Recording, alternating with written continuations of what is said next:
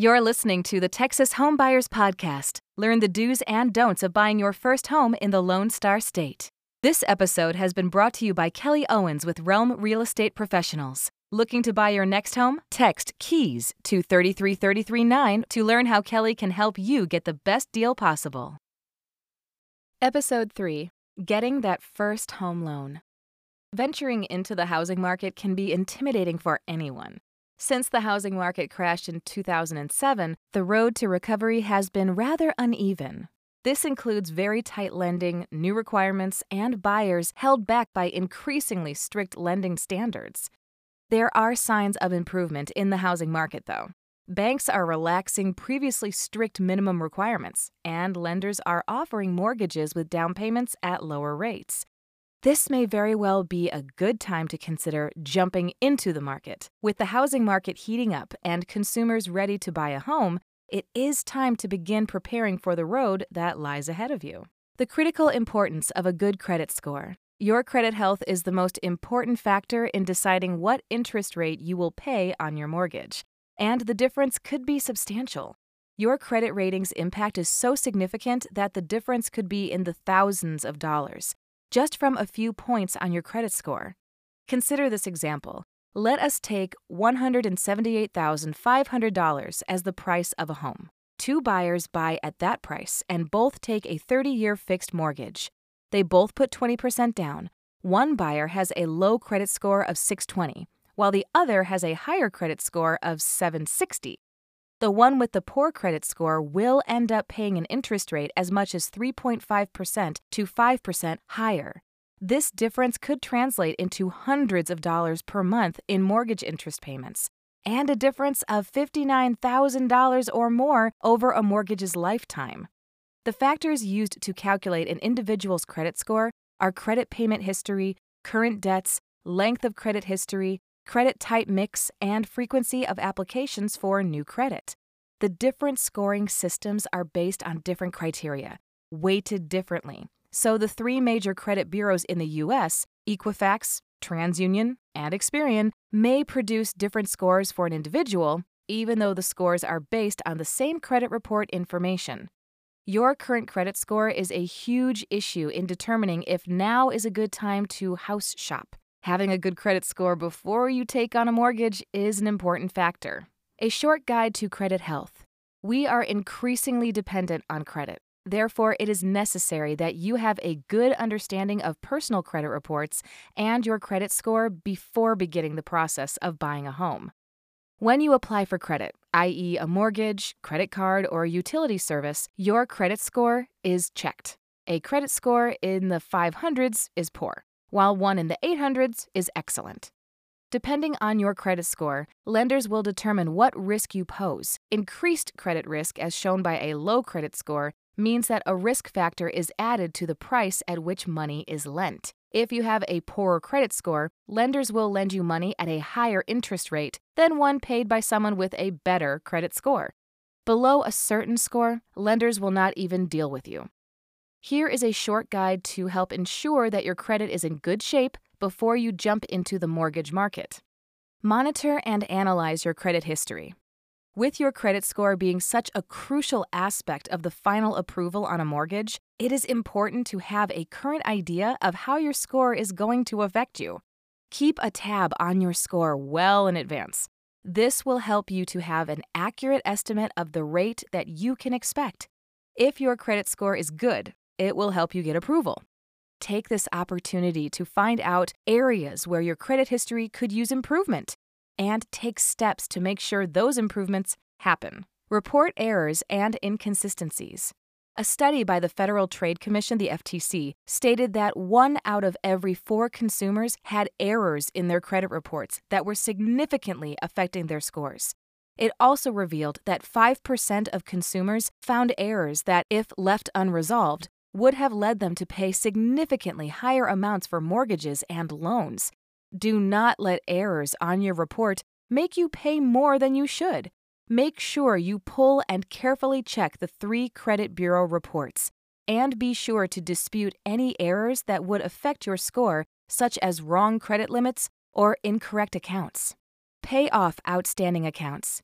Lenders and underwriters of your mortgage will want some certainty that you are a trustworthy buyer who will be able to make payments on time. This means that having any delinquent accounts or outstanding discrepancies on your credit report may hurt your chances of approval at the best interest rates. Before applying, try to clear any such accounts that are hurting your score. Decrease the percentage of your income that goes into paying debts, your debt to income ratio. According to Bank of America, keeping your debt to a manageable level is a requirement of good financial health. Your debt to income ratio compares your monthly debt expenses to your monthly gross income. To calculate your ratio, add up the payments you make toward debt during a month.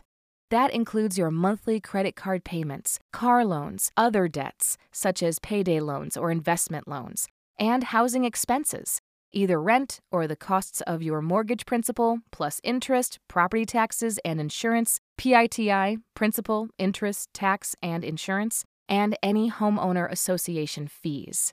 Next, divide your monthly debt payments by your monthly gross income, your income before taxes are deducted, to get your ratio.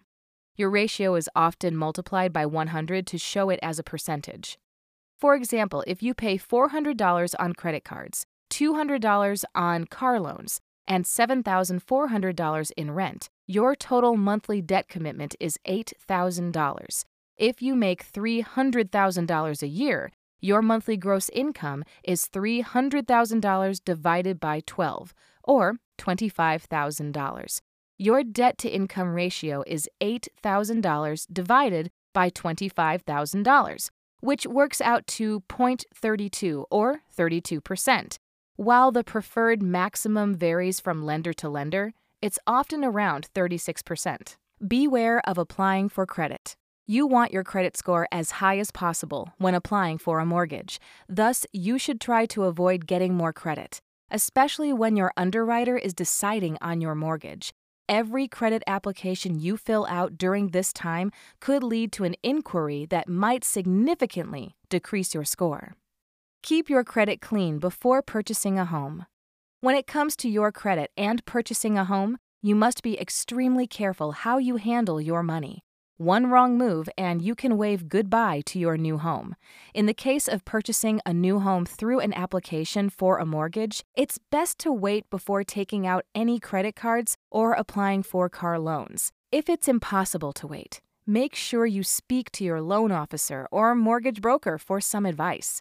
You do not want to risk losing your home loan. Tips to be prepared. When it comes to taking out a home loan with a mortgage broker, you are going to need to be prepared. This means you will need to produce many documents. Beginning with tax returns from at least three years before, lenders will also want to see monthly bank statements as well as proof of your income and all debts you may have. It's also a good idea to have sources for any big ongoing deposits you may have. If you have family or friends making a down payment for you, it is important to have a written gift letter to document such information for your lender. Otherwise, the amount will be considered a loan and included in your financial analysis. You will need money for the down payment, closing costs, at least a year's worth of taxes, and insurance payments. It is also recommended that you have extra cash because mortgage lenders will want to ensure that you have an adequate reserve. This is in case something in the home breaks and needs to be replaced, or if you lose your job and need money to make payments while you look for new employment. Multiple financial experts have agreed the general rule of thumb for a down payment is around 20%, but you are able to do it with as little as 3.5% in the case of Federal Housing Administration mortgages. A conventional mortgage with a VA loan, which is available to veterans of the military, is around 5%. Keep in mind that if you are paying less on the down payment, you will be paying more monthly. This also includes the private mortgage insurance you will need to pay, which is known as the mortgage insurance premium. The mortgage insurance premium only applies, however, if your down payment is less than 20%. One thing you should keep in mind is that improving your credit score will not happen overnight. It could take quite some time. It is essential that you begin keeping your credit score in check the moment you start thinking of buying your home. By keeping your credit score at a good level, you will not have to worry about paying extra interest on your house. This has been the Texas Homebuyers Podcast, brought to you by Kelly Owens with Realm Real Estate Professionals. Text the word keys to 33339 for more.